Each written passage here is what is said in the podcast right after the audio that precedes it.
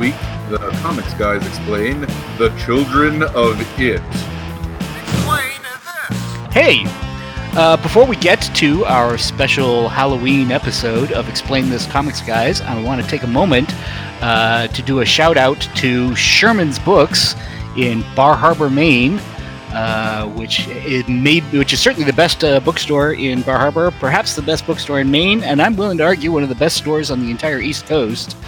And part of what makes them so awesome is that they have included Explain This Comics Guys uh, in the set of podcasts that they actually play uh, for their customers uh, during the working day. So, you know, thanks so much to you guys for uh, supporting the podcast. And, uh, you know, we hope you uh, enjoy the rest of the episodes. It. It came from the swamp. There are a lot of characters with that as an origin, and today we're going to take a look at them. So, Darren, how about we dive into the swamp? Absolutely. So the reason this one kind of like comes up, it's one that uh, has been was, was presented to me as a possible topic, and the reason was they were talking about the Swamp Thing and Man Thing, and Swamp Thing's from DC and Man Thing is from Marvel, and they were wondering which of them came first, which of them is like a ripoff of the other, because they looked at the dates that they were both published and realized they both came out like within a year of each other, which seems like there must be a story to that. And in fact, there is, and we're going to tell you that story because uh, neither of them is. They and several other characters are all ripoffs of one character from way, way back in 1940. In 1940, there was a pulp story called It. It! Exclamation point. And it was published in a magazine called Unknown, which was a science fiction pulp of the time. Uh, and it was written by a science fiction writer uh, by the name of Theodore Sturgeon. Ted Sturgeon uh, is a pretty famous writer. He's in the Hall of Fame for uh, sci-fi writers. He wrote a novella called More Than Human uh, that won a bunch of awards. He wrote two episodes of original Star Trek. He wrote Shore Leave and Amok Time, the one where Spock has to fight Kirk because he wants to get married to the woman on Vulcan. You know, both of which are excellent episodes and he is mostly famous for coining a term, coining a phrase called Sturgeon's Law. And Sturgeon's Law is 90% of everything is crap.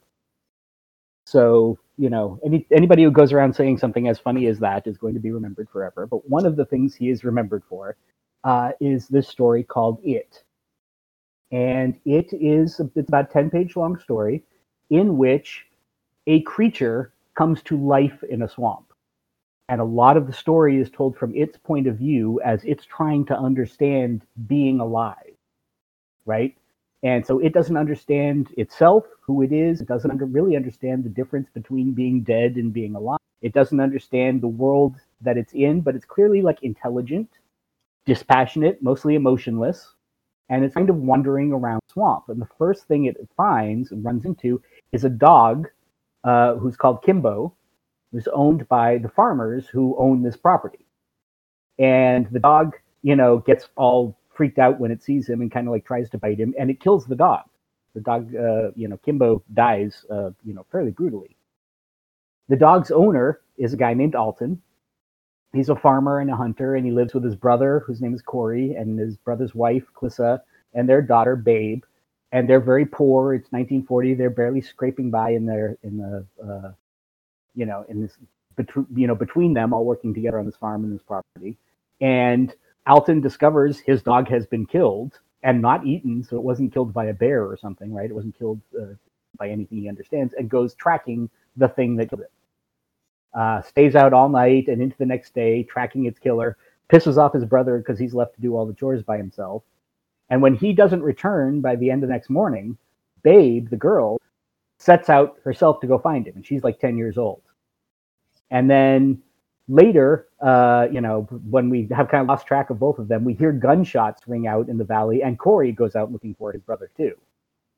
Uh, the creature kills Alton once again, just out of curiosity, right? Like trying to figure out what this creature is. He kind of like takes it apart in his hands, like tears his arms off and a bunch of. other. Uh, and then nearly kills another man who didn't even really kind of see it. Basically, just found the dead body and took off. The other man drops a briefcase which is found by Babe. And in it, she reads a whole bunch of papers and a newspaper article about this guy named Kirk who was offering a large sum of money for whoever could find the remains of his grandfather. And apparently, his grandfather died somewhere on this property some time ago. And so this guy had come looking for the remains, finds Alton's dead body, freaks out, and leaves.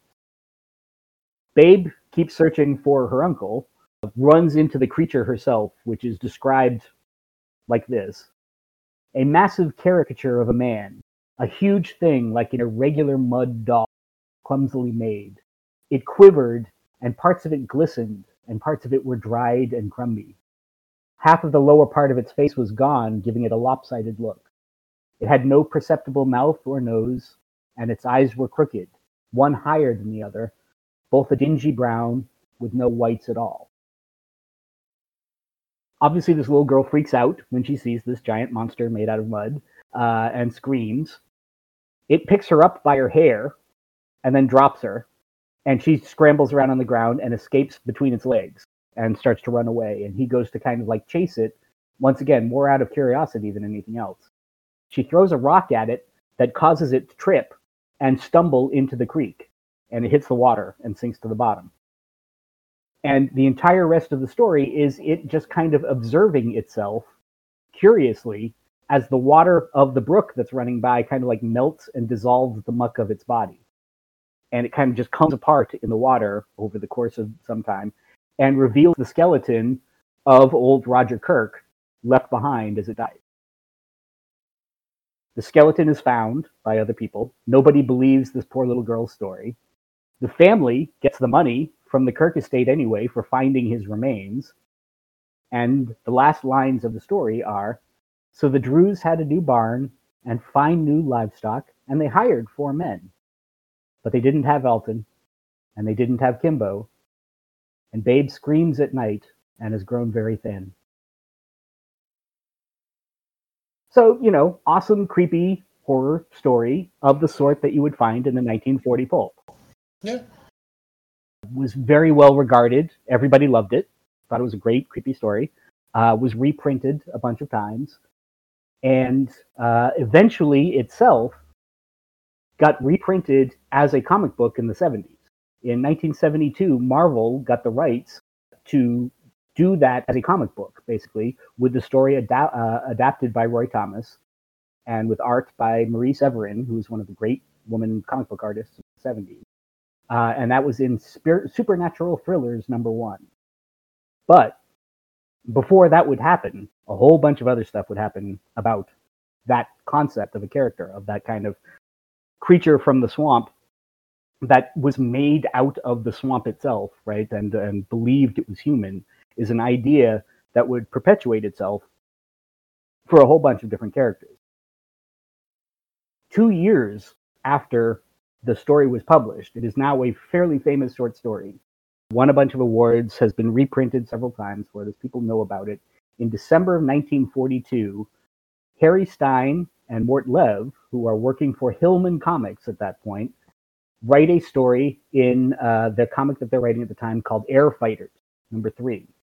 And Air Fighters is a series about adventurous, not really kind of superhero, but like pilots, right? It, it was like Blackhawk or something. They were like, you know, super awesome pilots who were fighting enemies and had really cool planes and were actiony pulp hero types.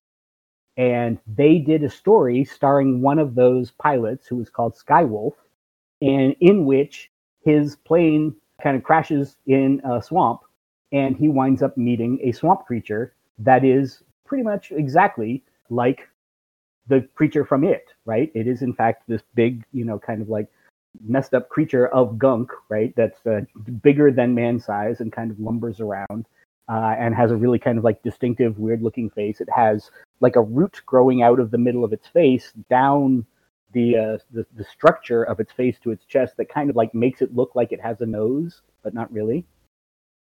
And Skywolf fights it and manages to get away. And in the end, but the monster is portrayed like Frankenstein, kind of sympathetically. You feel bad for it. And we learn his backstory where we discover that he was in fact a German World War One flying ace named Aaron Baron Erich von Emmelmann was his name. And his plane is shot down during World War One over Poland, and his skeleton is left behind in the swamp.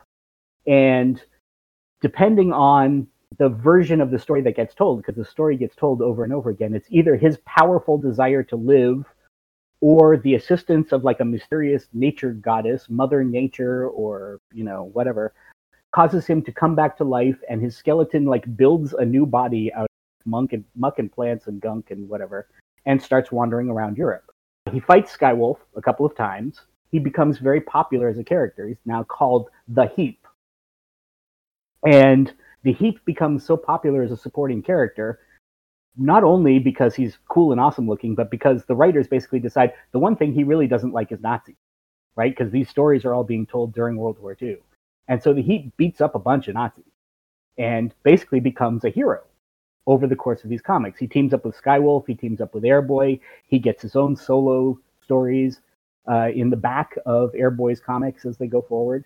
And he appears over a grand total of 78 different issues between 1946 and 1953. That's a really good run for a character in the Golden Age. That's a lot of issues. Yeah, wow. Right? That's a that's an enormous number and a really long run for it. I mean, that run takes you from the end of the war to 1953. That's way past when any of the DC characters were still working or anything like that. Right? By the you know, the Heap wasn't really a superhero character. He was a horror character who happened to be a good guy.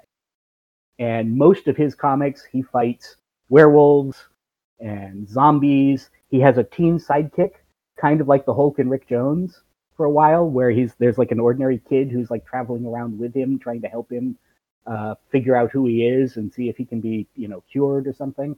Uh, gets a bunch of different writers over the. Uh, one of the writers who works on the heap during this stretch for writing for it in the in the uh, late 40s into the early 50s is Patricia Highsmith, uh, who went on to become obviously much more famous for writing The Talented Mr. Ripley and a bunch of other mysteries later. But in her early writing career, she wrote comics for Hillman um, some of the artists that worked on the, the heap during the stretch, Arthur Peddy, uh, who was mostly famous for uh, Phantom Lady, uh, was in there. Ernest Schroeder, a bunch of really good artists and writers worked on this character. So it gets canceled. It finally kind of runs out of steam in 1953, but it's put up a good run, you know.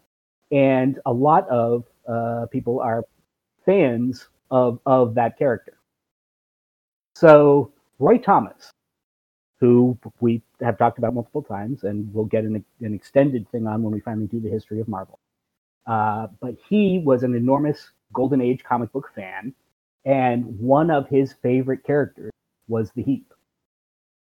And so when he got a job in working for Marvel uh, in the six in late '60s, he became Stan Lee's assistant and uh, was the associate editor and did a bunch of writing. He kept bringing back characters that he liked for it uh, uh, over the, the, the run of the time he was there. One of the characters he was writing was for the Incredible Hulk. In 1969, he introduced a version of the Heap because he liked it so much. He created a character that was called the Glob. And the Glob basically had the exact same backstory as the Heap, except instead of being in Poland, he was in the Florida Everglades, right? And he's a guy dies in the Everglades a you know monster is kind of like built around his skeleton, super strong. The Hulk winds up wandering through the Florida Everglades. They get into a fight. Apparently, the creature dies, but it was popular enough that it didn't really die, and it came back a few times. He hasn't really appeared very often since the 70s, but he turns up every now and then. He's part of kind of Marvel history. But that was the first time that character type of character got uh, got brought back. In the 70s, early 70s, a publisher called Skywald did a series of comics starring a character called the Heap. And it's pretty unclear. It's it's really uncertain whether or not Skywald ever had the rights to this, right? Because Hillman was out of business as a company. And Skywald was kind of famous for not really caring whether they were violating trademarks or copyrights or anything like that. So it's pretty clear that this was an illegal version of the character, but Skywald didn't really care. And so from 1971 to 1973, they put out 12 issues of a comic called Psycho, and then one issue of a feature character, feature comic for the Heap, the Heap number one. Bunch of well-known writers and artists of the 60s and 70s worked on this. Charles McNaughton, Ross Andru, Mike Esposito, Robert Kanigher, Tom Sutton. They basically were redoing the Heap. They all were fans. They were familiar with the character that they were working on. Once again, he's got a different origin. This time, he is pilot Jim Roberts, uh, who's working for the Army. He flies his plane and crashes into an Army toxic waste dump, right? And it's so like it's all the radioactive toxic waste or whatever that in fact actually creates the monster around his skeleton. Uh, and he comes out in this version. He is much more intelligent, right? Like the Heap himself didn't talk, and it was kind of unclear exactly how smart he was, right? That's why he had all of these other characters he was interacting with. The Skywald version of the Heap is perfectly intelligent. It can't talk, but it gets thought bubbles all the time. And over the course of its run, he travels around the world trying to cure himself. He wants to fix. He doesn't want to be the Heap anymore. He wants to go back to being a human. Of course, the series never actually gets finished, and you know just kind of trails off. The Hillman characters themselves, Airboy, Valkyrie, Skywolf, all of those guys, including the Heap, are actually legally acquired by Eclipse Comics in the early 1980s. They go out of their way to actually go track down who owns the rights to all of these, and they buy them outright. They actually have legal contract rights to do this. And it's years after the Skywald stories, anyway. So they do a new Airboy series in which the Heap returns as a regular supporting character, and it's exactly the version of the Heap that appears all through the 40s. They did a team comic called The New Wave, and the Heap appeared in that. So for several years, the Heap is still now kind of kicking around in the backs of, of Airboy comics. Eclipse, unfortunately, goes out of business in 1993. Todd McFarlane comes along, and he acquires their assets out of bankruptcy and several more Heap stories. Part of what he gets is the rights to the Heap as well as them. And he does a bunch of Airboy and Heap stories for Image in 1996. And he creates a new modern day as a bad guy to show up in Spawn starting in 1998. So he owns the rights to the name, and this villain has turned up periodically. This monster that has to that gets to fight Spawn has turned up. That's the current state of the character right? McFarlane still owns the rights to that character. The Heap has not appeared very often since the late 90s, but periodically he's part of like the Spawn, you know, kind of rogues gallery. He could turn up any. So that's kind of where the Heap stays as a character. The Heap himself has now been ripped off many times since then as well. So we go all the way back to World War II again now, and now we're doing a story in uh, DC is doing, or it's, uh, it's for uh, All American actually, uh, because they haven't merged yet. It's in 1944. Uh, they do a Green Lantern story, and it's written by Alfred Bester and Paul Reinman. Alfred Bester, of course, is also a science fiction writer. He's actually friends with Ted Sturgeon. He will go on to be uh, considerably more famous for writing The Stars My Destination, among other famous sci fi novels. And as kind of a tip of the hat to his buddy Ted Sturgeon, he also creates a swamp monster character. Now, this one's going to be a bit different because he looks much more human like, right? But he tells this story, uh, which in the 1890s, this wealthy merchant named Cyrus Gold gets murdered, and his body is dropped in Slaughter Swamp, which is near Gotham City, which is where Green Lantern is also from, uh, as well as Batman in the 40s. Green Lantern's character is based there. 15, 50 years later, the corpse gets reanimated out of like the swamp matter that is accumulated around the body and doesn't remember who he is. He has no memory of his past life. Murders a couple of escaped criminals who are hiding out in the marsh and steals their clothes. And then he shows up in a hobo camp and they ask him what his name is. He can't remember, but what he does remember is that he was born on Monday. And one of the men in the camp mentions the nursery rhyme character, Solomon Grundy, was born on a Monday and Gold, the, the, the creature adopts the name Solomon Grundy. So this is the first appearance of this, you know, like famous bad guy, and he's got basically the same backstory as the Heap and it and all of these other characters. Solomon Grundy falls into this life of crime with the mob that he's hanging with, and eventually has to fight Green Lantern. And Grundy is a really hard bad guy for Green Lantern to fight because Green Lantern at this part, right, his ring does not affect wood, and Solomon Grundy's body is partially wood because he's made up of swamp junk, right? He's he's made up of, of pieces of the swamp. And so Green Lantern's ring doesn't really work on him. And so the first time they fight, uh, Grundy beats the crap out of him. and Alan Scott, Green Lantern, barely escapes. Right? Uh, he comes back and gets into a second fight with him, and this time he literally has to fight him hand to hand because his ring just does not work. But he manages to kind of trick Grundy into falling under a train, and a train runs over him and kills him. And that's the end of the first story. Grundy is a tremendously popular bad guy for Green Lantern. He basically becomes Green Lantern's probably number one recurring bad guy throughout the 40s. He fights the entire Justice Society in a couple of issues of All Star Comics and is, you know, very well remembered. When DC brings back the Justice Society in the Silver Age, they bring back Solomon Grundy as one of their major bad guys. And Solomon Grundy fights Dr. Fate and Hourman and uh, also a bunch of their modern characters uh, going forward. He, he fights Batman, he fights Starman. He just regularly shows up. He's in the Super Friends, so he's probably the most well known of all of these like swamp monster characters. So that character now is out there. The Heap is out there, and Roy Thomas has is at this point has not yet. He's still a Heap fan, but he has not uh, gotten a chance to do that one story yet. It's 1971 and he's at Marvel. And if you remember from our Comics Code episode, in 1971, the Comics Code changed.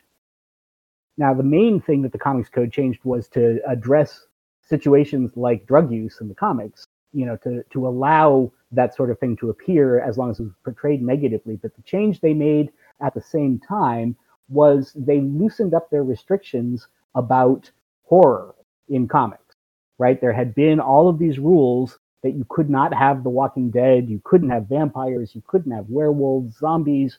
All of these things were right out, right? You just simply could not have them in the story.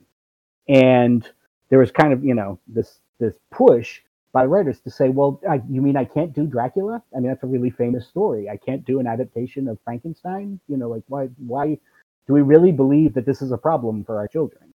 And the Comics Code said, as long as we're changing this, we're going to rewrite that too, so that we are not quite so strict about the use of things like the undead, which clearly the Heap and it and Solomon Grundy all are, right? They are all the, the, the Walking Dead, basically. So in 1971, they changed that. And now it's okay to do zombie stories. It's okay to do vampires and werewolves, etc.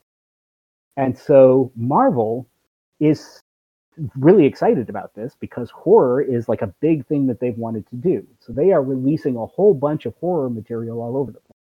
And Stan Lee goes to Roy Thomas and Gerry Conway and says, "I have, uh, you know, like a great idea for what we should do. We should bring back a character like the Heap. The Heap was really cool. We should do our own version of the Heap. You know, who has been out, you know, out of use for for 20 years at this point. Let's do a Heap story." And so they release a magazine comic that it would not have been code anyway in the first place for it called Savage Tales. And Savage Tales has the story of the man thing in it, written by Lee and Thomas and Conway all working together with Gray, uh, Gray Morrow doing the art. And this is May 71 and it comes out. And in this story, we have this scientist, Ted Sallis, who is trying to recreate the super soldier serum that created Captain America right? And he's working in a lab trying to get this super soldier serum right, to get this, you know, like to, to be allow the government. He's on a government project to, uh, to bring back the super soldier serum.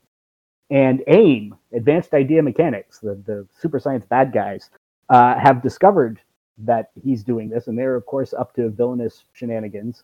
And they bust into his lab and try to kidnap him, and he and his wife flee.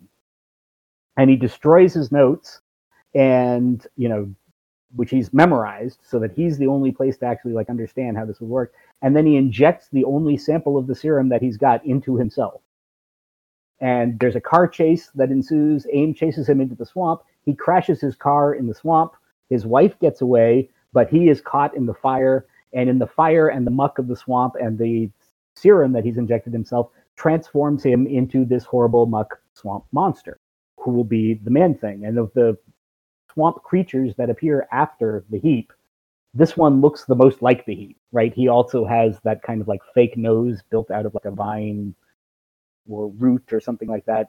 Uh, you know, physically, he's got the same kind of look.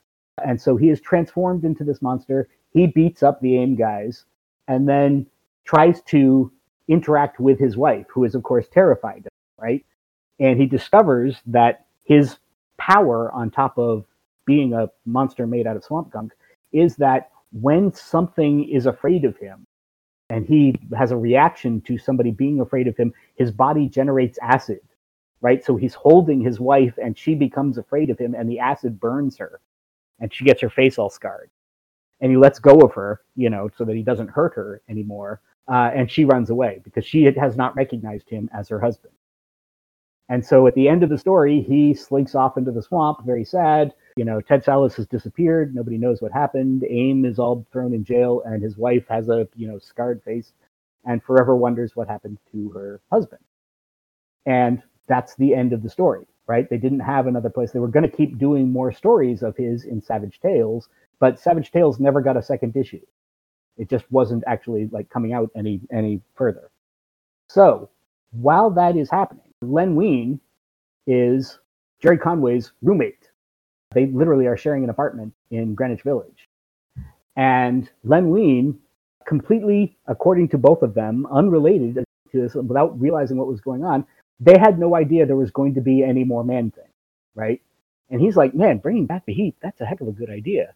Uh, we should do that something like that over at DC too. So he and Bernie Wrightson get together, and in July of '71, they put out an issue of House of Secrets, which is one of their anthology titles, and they do a story about a heap-like character. Except this guy, it's set in the early 1900s, and the hero is a guy named Alex Olson, and he is a chemist. And in this case, uh, he's also married to a beautiful woman, and there is a bad guy who uh, wants his wife. He doesn't even actually care about the work that Olson is doing. In this case, he just wants to sleep with the guy's wife. And so the bad guy kills Alex and sets fire to his lab. And in the resulting fire with all of the chemicals, uh, Olson is turned into a giant swamp monster who is called the Swamp Thing. And the Swamp Thing, you know, kills the bad guy. But the wife doesn't, once again, doesn't recognize him and runs away. So he very sadly wanders off into the swamp. And then we don't see him again for like a year at that they were both just kind of like one shot stories. Uh, marvel then says you know what? We, we want to do uh, another story like this. And they've hired len wein in the meantime. So wein who just wrote swamp thing for dc is brought over to marvel to write man thing for them and he writes the second story about man thing. That doesn't get published for a bit. In the meantime roy thomas writes a story. He's writing Ka-Zar in astonishing tale. And he writes a story in which Ka-Zar has to come to Florida uh, and hang out in the Everglades for a while, and he meets Man Thing, and that's incidentally also the first appearance of uh, Bobbi Morse, Mockingbird, uh, makes her first appearance in the story. So they move uh, Man Thing goes over to a series called Fear, or is occasionally called Adventures into Fear, and that's where Steve Gerber comes in as the new writer like Roy and Len have just been, you know, churning these out as they do, you know, every month for anthology series. Gerber takes over the character because he cares about the character. He's really interested in Man Thing as a character. And he starts writing this whole series of stories uh, in which Man Thing is now uh, discovers the existence of this mysterious portal in the Florida Everglades. That's like a dimensional portal that connects all of these different worlds. And creatures and people keep traveling in and out of this portal. And the man thing basically becomes kind of the guardian of this portal and helps people get back to their worlds or adjust to ours or whatever. He is basically kind of like the protector of the portal. And over the course of nine issues of Fear and then an entire solo series that Gerber is writing, the man thing meets, is introduced to uh, Jennifer Kale as a character, Fool Killer, as a bad guy, and most importantly, Howard the Duck. This is how Howard the Duck makes it to our reality is through that portal. So Howard the Duck's first ever appearance is in Man Thing. Gerber eventually can't, you know, make his, uh, you know, deadlines and winds up kind of, you know, fighting with Marvel management for a while. Chris Claremont takes over as the new writer of, of Man Thing in the late 70s and does a bunch of very kind of postmodern stories with the character that will that are kind of Grant Morrison before Grant Morrison, right? In which he kind of uh, refers to Man Thing as a as a comic book character. And over the course of his run, Chris Claremont himself appears in the stories as the writer of Man Thing, dies, and then becomes the Man Thing himself. And so there's an entire stretch of stories in which the Man Thing is in fact actually Chris Claremont wandering around. And that's a really kind of like demented run of stories that, you know, not a lot of people remember because it did not sell very well at all. So Man Thing has, you know, continued to kick around for uh, for Marvel for for quite a while. He's never really become a star. He's never had a lasting series of his own since then. He did get a movie. I don't know if you've ever seen it on the Sci-Fi Channel, a low budget but really kind of awesome movie in 2005, a, a licensed movie for him that wasn't really faithful to the comic at all, but was still kind of excellent. Actually, if you if you've never seen it, you uh, you totally should uh, you should check it out. Steve Gerber was really upset that he didn't own the rights to the stuff that he had created in Man Thing. And so in the 90s, he is fighting with Marvel mostly about the rights to Howard the Duck. But incidentally, he didn't create Man Thing, but he kind of turned Man Thing into the character everybody knew, right? So he wasn't really expecting to get Man Thing back. But as long as he was kind of taking the piss for Marvel and like fighting in public with them about the rights to Howard the Duck, he went to work for Malibu and did for their line of comics, they had a superhero line called the Ultraverse. And in the Ultraverse, Steve Gerber created a character called Sludge, who once again is basically Man Thing, right? Who is basically the heap, who is basically it. Uh, in this case, he's a cop, an NYPD cop. He gets killed by mobsters. It gets his body dumped in a sewer full of toxic chemicals that transform him into a slime monster. Of course, he emerges and wanders around the city spends about 12 issues or so trying to solve his own murder, right? Like he's trying to figure out which mobsters, in fact, actually killed him. And incidentally, is getting involved in a bunch of other stories. He shows up in the uh, Ultra Force cartoon as a supporting character in that. So you know he does. Gerber does make wind up making some money off the character, incidentally. And in the meantime, also spends a lot of time making fun of Marvel Comics and like you know lampooning his ongoing contract battles with them. Meanwhile, over at DC, Swamp Thing is still going on. Swamp Thing has gotten its own series, and in this time, when they brought him back, it's Len Wein writing it again. And in this case, they have now taken him from the early 1900s to the modern day and completely retold his origin. Now he's Alec Holland, not Alex Olsen. And he is a plant biologist, and he has invented a formula that will uh, cause plants to regrow after they've been poisoned or, or, or harmed in some way and will increase their growth. And this will, you know, solve world hunger and, you know, et cetera, et cetera. And of course, he gets uh, some, you know, thugs and mobsters mad at him. And they plant a bomb in his facility, blows it and him up. His body is covered in fire. He runs out into the swamp, drenched into the formula, and rises again as the swamp thing. So once again, we've gone back to this same storyline of all of these different characters have had. That series runs for two years. It introduces uh, a bunch of the famous Swamp Thing supporting characters in that one. That's where Matt Cable first appears, who is Matthew the Raven in uh, Sandman. It's where Abigail Arcane and her father Anton appear. The Patchwork Man appears. All of these other characters. At the end of the two-year run, Swamp Thing is cured. He actually it has a happy ending. Swamp Thing figures out how to turn himself back into Alec Holland, and happy day, we're done. The series ends. However, nobody was reading it, right? The reason it got canceled was because nobody cared. It was a very poor selling comic. And Swamp Thing kept appearing as a guest in other people's comics, even though he'd been cured in his own comic. Like a bunch of writers at DC didn't know that or didn't care, right? And so Swamp Thing appears as a bad guy or an interesting supporting guy in the Challengers of the Unknown and in Adam Strange and with a bunch of other stuff that was going on with no explanation as to how come he's still the monster because in the last issue of his own comic he got fixed right? He finally appears in a challengers story where like the challengers writer has noticed this and makes a point of going out and says well it turned out the cure didn't stick. He turned back into a monster. Too bad. And that's the explanation going forward. It just it didn't stick. In 1982 Marty Pasko and Tom Yeates get another shot that's they're asked who they want to do. They want to do a horror series and they want to bring back swamp thing and give him his own series and Tom Yeates, at this point, is sharing a house in New Jersey with three other writer slash artists, Steve Bissette, John Totleben, and Rick Veitch. Yeates is kind of the most famous of them at this point. He's certainly the most commercial of them, and he's the one who's gotten work from DC. The rest of them are all still kind of like doing indie stuff. But he gets this job doing Swamp Thing.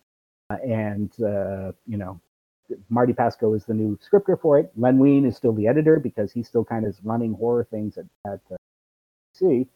And they pretty much declare at the beginning of the Saga of Swamp Thing series that the end of the first series never happened. That was just don't even worry about it. That we're we're completely ignoring that. That's been cut out of continuity. He's still a monster. Let's just go with it. And they do 19 issues of that series of just telling more horror stories about Swamp Thing. Steve Bissette winds up replacing Yeates on art because they've been working together for a while already. And as Yeates was falling behind, Bissette was helping him keep his inking on uh, his his inking and penciling on schedule, right? So Bissette winds up taking over as the full scale artist, and now Totleben is doing his inking. A lot of roommate drama in this one. There is, yeah. Well, the, the way things wind up working in history in the comics, it's got a lot to do with who you know, right? So Bissette is now doing the penciling. Totleben is doing the inking, and a new writer comes along to write Swamp Thing, and his name is Alan Moore. And he writes the anatomy lesson, the famous first Swamp Thing story that he does, which basically undoes the entire premise of Swamp Thing. Because as Alan Moore says, the problem with Swamp Thing as a character is the same problem that you have with Gilligan, right? The day they get what they want, the story's over. Swamp Thing is not interesting if he's not being Swamp Thing. Therefore, why are we telling all of these stories about Swamp Thing's efforts to try to cure himself when the audience knows it's a cheat? The audience knows it will never happen because he's much more interesting as a monster, right? So Moore undoes that entire story and basically says that Swamp Thing thinks he's Alec Holland. He's based on this guy who died in the swamp, but he is a separate creature. You can't turn back into Alec Holland because you never were Alec Holland. And then over the course of many more stories, eventually explains how he is in fact actually a plant elemental and all of these stories about uh, these, you know, the the the history of them. That there has always been a creature like him on Earth. That the plant life on Earth, the green, always creates this avatar, manifests this creature to represent it on Earth, and he is only the latest one to do that, right? And so that series continues for quite some time. During that run, it becomes the first series to reject the comic code outright. They just say, screw it, we're not going to submit. The Comics Code disapproves of everything that we're doing over here. There's way too much sex, way too much violence, way too much whatever. And so, you know, for its entire run, that basically, the success of it doing that, of getting away with that, will lead to the creation of Vertigo entirely.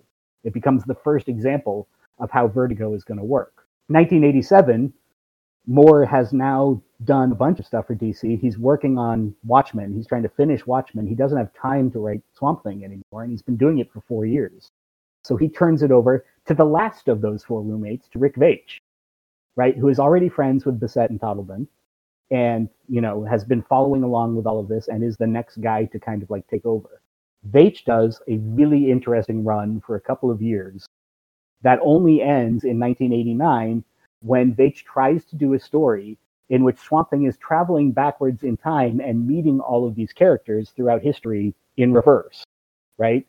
And as a backdrop to part of that story, the Holy Grail is a plot device. And at the near the climax of the story, Swamp Thing shows up at Calvary, right, where Christ himself is being crucified and gets his hands on the Holy Grail for the first time and basically like allows Jesus Christ to drink from the cup uh, when he asks for water. So like Swamp Thing is literally standing next to Jesus while this is happening, right? Furthermore, the first piece of art, the cover for that issue, showed a picture of a wooden cross with the Swamp Thing's head on the top, suggesting that he was in fact the his body was the wood that Jesus's cross was made out of. And DC, having already approved this entire plotline in advance, takes a look at that and says, Yeah, no, you are not publishing that. We're not publishing that. Go rewrite that story entirely. And you know, we would never be able to sell that in the South. We would just get nothing but complaints, etc. No, you're you're done. Veitch quits because you know the believing he's being censored for this, And the next guy who was supposed to take over Swamp Thing at that point, who had already agreed that when this story was over would be the next writer, is Neil Gaiman. And Neil Gaiman says to DC, "You guys just fucked over the guy before me. Why should I work for you?" For it, and says, "I'm not gonna, I'm not gonna work on that. I, I won't work on a character that you own, that you have the rights to say that." And so Gaiman never actually writes Swamp Thing, even though he was supposed to be the next writer after Veitch because of the way they treated Veitch. And so Doug Wheeler winds up taking over. That is, you know, Swamp Thing kind of like goes on in a different direction from there. But can you imagine what that would have been like the day that Neil Gaiman took over Swamp Thing? What a great series that would have been. That would have been awesome. So anyway, the last kind of, to kind of like tie all of this together, Moore himself, of course, is a huge fan of comic book history. He knows all of these historical characters. And so the first time that Swamp Thing meets the entire Parliament of Trees, all of the elementals who've been on Earth before him, one of the members of the Parliament that he stops and talks to for a while is a German World War I pilot named Albert Hollerer, who tells his life story to Swamp Thing about how he was shot down over Poland. And ever since his, it never kind of like came to full intelligence, he was like damaged during his creation and the whole time he's talking to him, he's got a small toy plane dra- dangling from one of his branches, which is like Ricky's had, like Ricky Wood had back in the Heap story, right? So it's really obvious that even though they don't have the rights, that this character, the Albert Hollerer character, is in fact the Heap himself, right? Who's kind of like giving his blessing to Swamp Thing to kind of like carry on for him.